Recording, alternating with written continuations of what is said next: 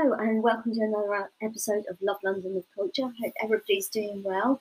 Um, if you're in the UK, hope you're all coping you can in the heat. So, no, we shouldn't complain too much uh, given our summers that we normally have. So, I hope you're keeping uh, nice and cool. Um, so, today I wanted to focus on the year so far um, because June was a bit hit and miss for me because I was away uh, on holiday. Um, so I just thought it'd be really nice to uh, catch up um, with everything that I've seen, a few bits and pieces of my favourite things culture wise I've seen over the last six months. Uh, I can nearly get the words out. Um, so I just wanted to give you an idea of what, what some of my favourite things have been so far. Obviously, I will be doing a sort of end of the year roundup, so there is still plenty of time for things have changed, and I can't wait to see what the next six months have got in store. Um, so I'm going to start by talking about my favourite subject, which, um, if you've been listening to this podcast long enough now, uh, you will know uh, is theatre. Um, and I, have been lucky enough to see some pretty amazing pieces of theatre um, this year so far. Um, I have been leaning more towards plays this year. I don't know why it just seems like the quality of plays at the moment have been this year have been so high standard, um, and I think it's it's really really great to see um, that taking shape because I think a lot of the time when people come to London they see musicals, which obviously I love as well, but it's it's nice to be able to recommend a few more plays just this time around. Um, so I will first of all recommend highly uh, Madhouse at the Ambassadors Theatre. Now, it's an extraordinary play. I was fascinated by it because family ties, family eh, relationship, it, it, it examines those complexities. Yes, some of the humour is extraordinarily dark, and you feel uh, for one of the, the, characters played by David Harbour from Stranger Stranger Things and it's it's incredible to see David Harbour, Bill Pullman on stage. They're surrounded by a great supporting cast, bringing, if I'm being honest, this not so nice family who are all seeking out things for their own motivations, and but you can't help but be gripped by what's unfolding, and it's it's truly in the end it's quite heartbreaking to watch. Um, it's only on for a limited time, so if you are in the London area and you can get hold of a ticket, really, really recommend this. Um, I don't say that lightly. Um, but yeah, if you can, please please go and see it and let me know what you think um, via my social media. Uh, the next play that I'm going to recommend to you is it's based on an American classic, To Kill a Mockingbird.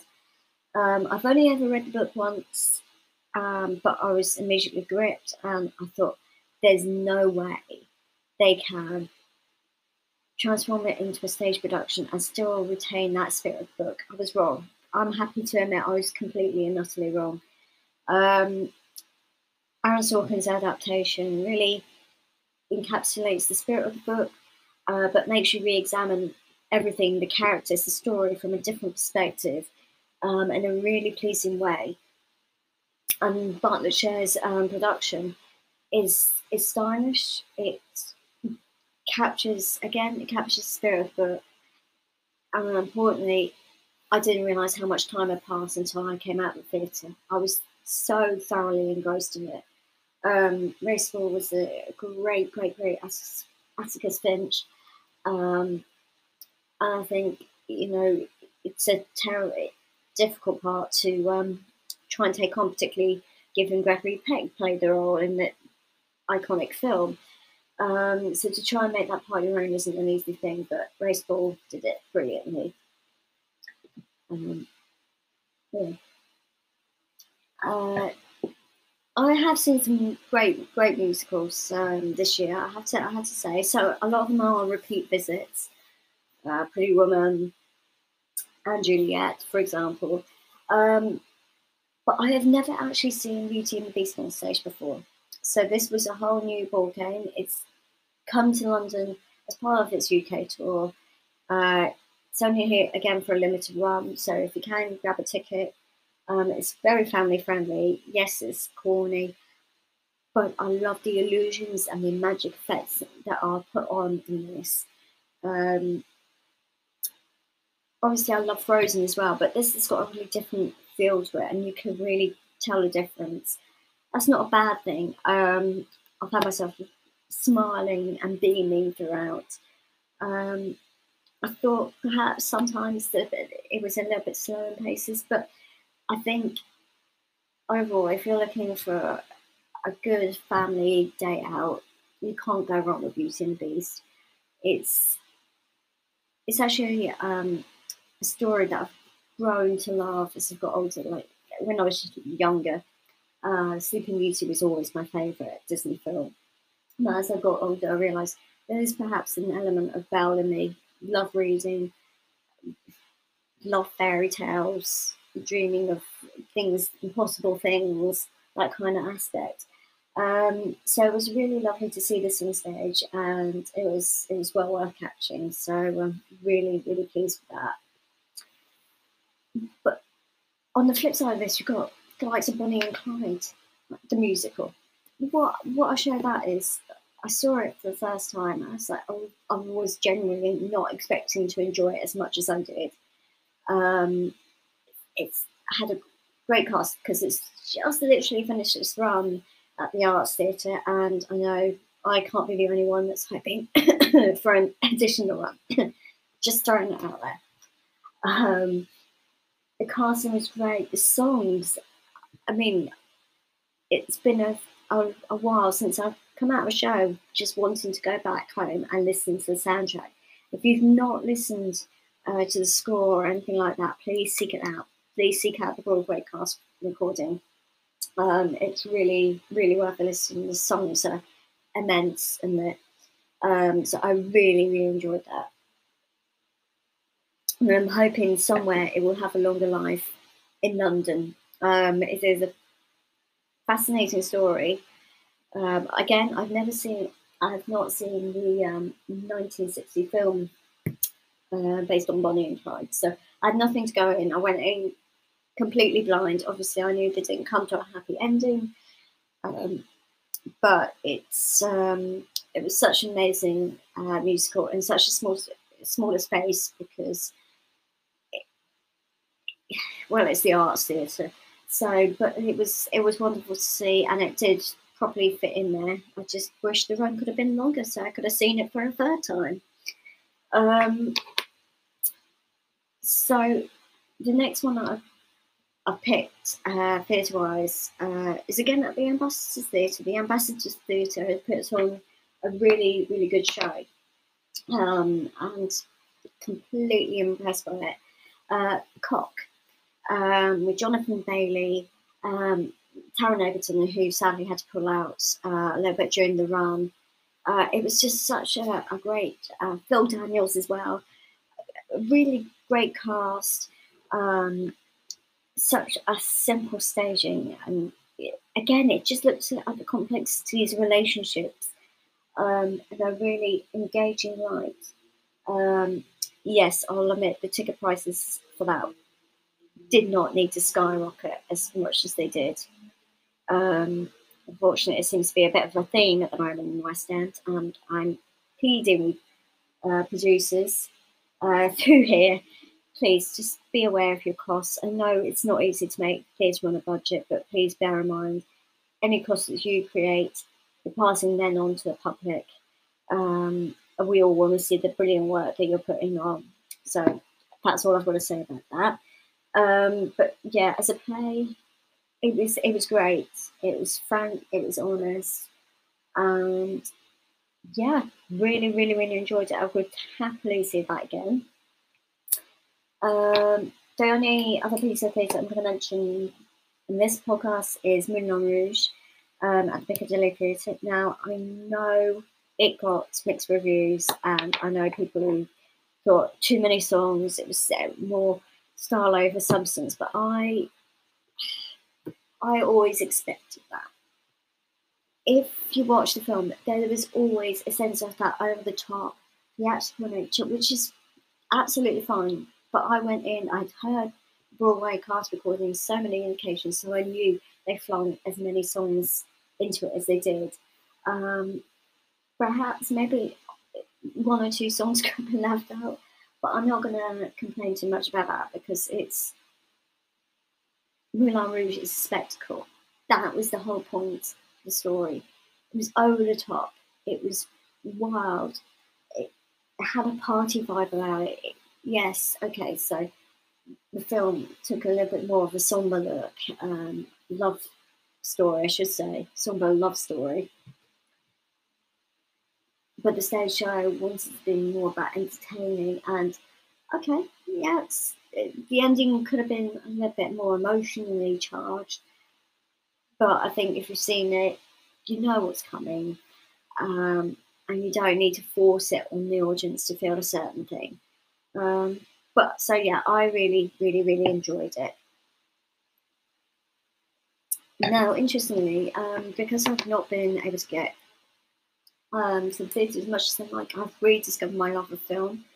Um, I'm trying to catch up with so many things that I've potentially missed out on. Um,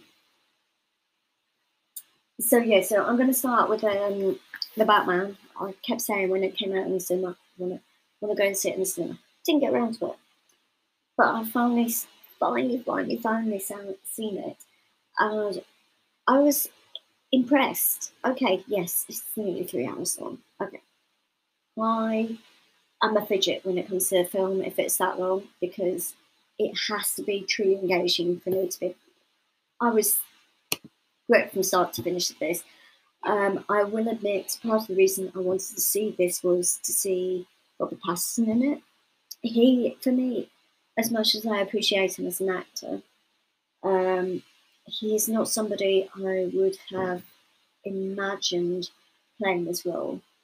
Um, he did it. He did it with great insights. You, it really, actually, surprisingly, the way in which the role has been written, it has been made for him, and I completely was engaged with it. it, it none of what happened in the film felt ridiculous, and there were times when I thought, actually, the idea of corruption and everything that you're seeing in this film actually reflects this time.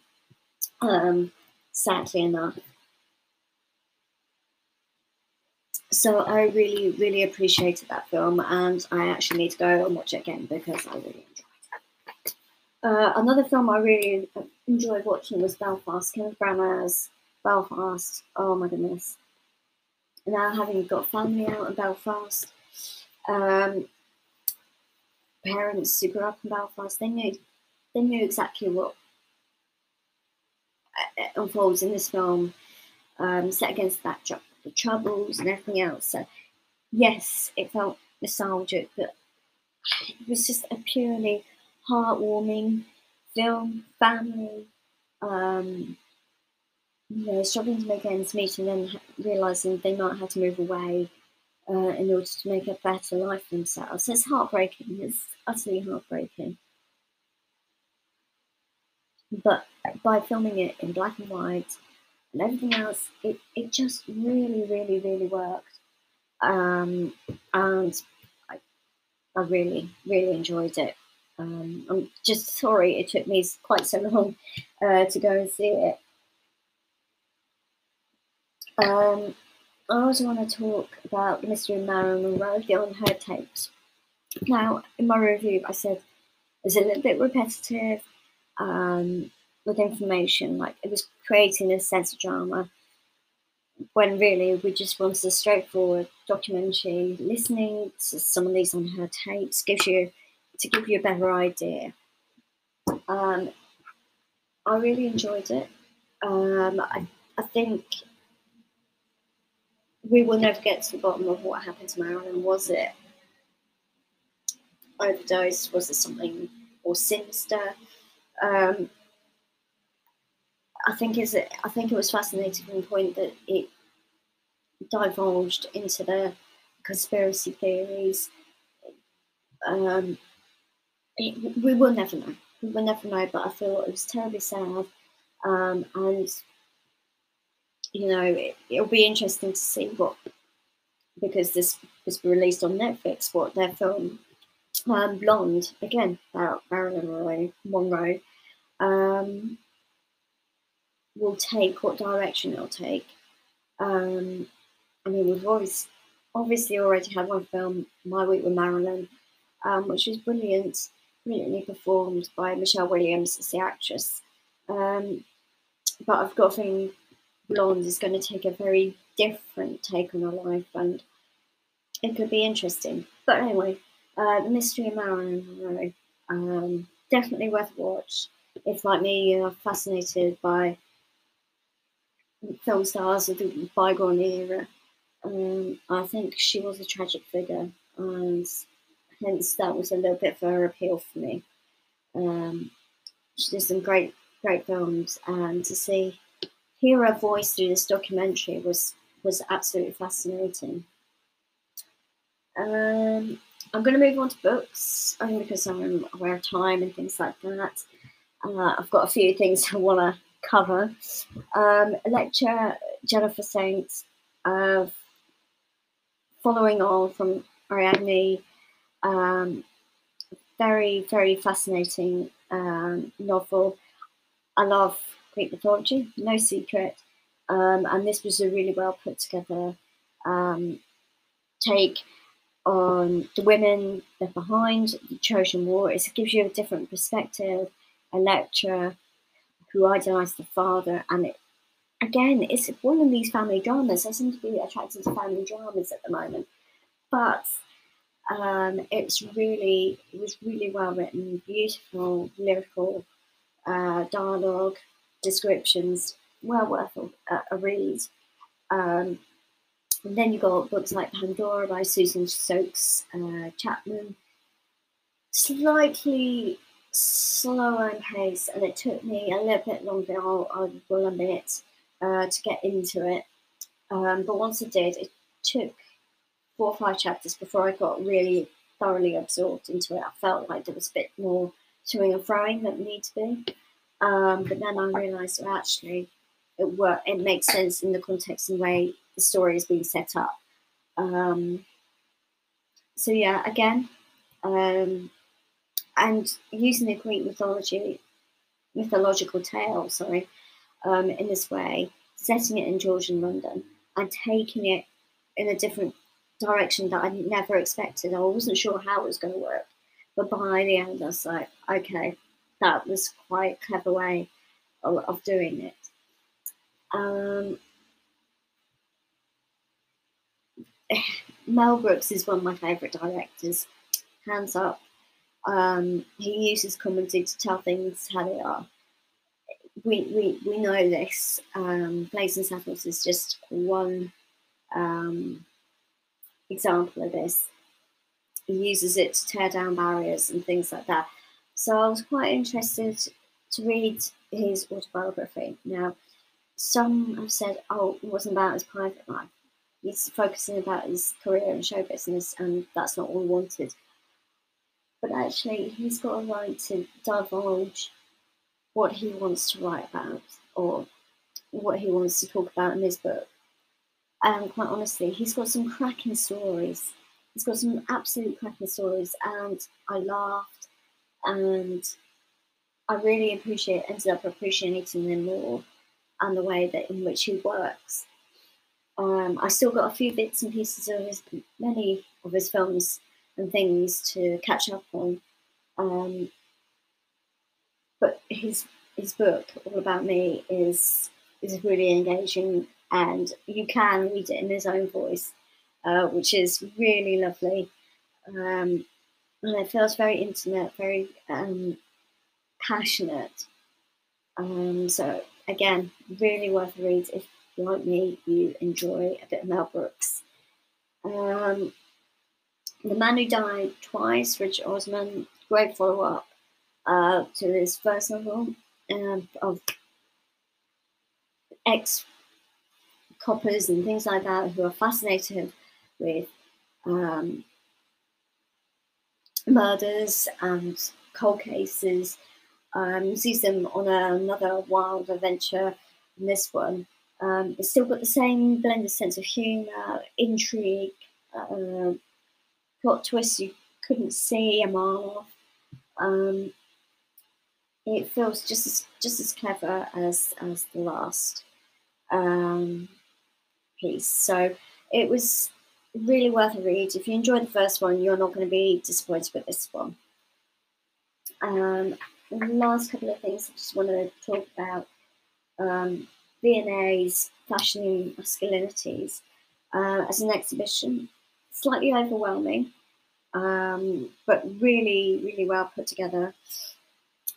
Um, really delves deep into the way that men's fashion has changed over the years and um, is as well displayed as you'd expect um, from a V&A exhibition. It felt, yeah, I, I learned things. You know, you learn to appreciate things, seeing things in a different light. And it is incredible to see how men's fashion has evolved over the years, um, showing that, you know, actually society does have an impact on attitudes, etc., etc. Um, there's lots of references to transgender um, and how we how we've adapted in the 21st century, uh, which is really lovely to see. Um, and then inspiring Walt Disney at um, the Wallace Collection, I was thoroughly charmed by this as a huge Disney fan. This exhibition was just extraordinary. Original drawings from those who worked on things like Aladdin, Beauty and the Beast, um, Cinderella, Cinderella and Beauty and the Beast are one, the two animated films that predominantly focused on in this exhibition. But for me, it was looking at the drawings and reading the annotations that made this such a fascinating thing for example, there were drawings of Lumiere and the animators trying to figure out, well, how would he move if he was alive, if he was. And you don't even think about it. But now I find myself looking at inanimate objects thinking, well, how would they move if they were alive? Um, and it just shows you what a skill, what an art uh, animation is, and hopefully we haven't completely lost it in the age of technology, because um, it would be a real, real shame. Uh, so that's on until October. So again, Disney fan, you might want to make your way over there. But if you're also studying animation as a whole as part of your degree, something again worth a visit. Um, but actually, the Wallace collection itself is also worth a visit. There's so many treasures in there. Um, it was quite nice to wander around there for a little bit. Um, so yeah, so that's just a few things that I've enjoyed over the last uh, six months or so. Um, I will be going away sort of a few days later this month, um, and then I have got a cruise in August. Uh, but I will be recording something in August um, for you in case you're interested, um, with a few more updates.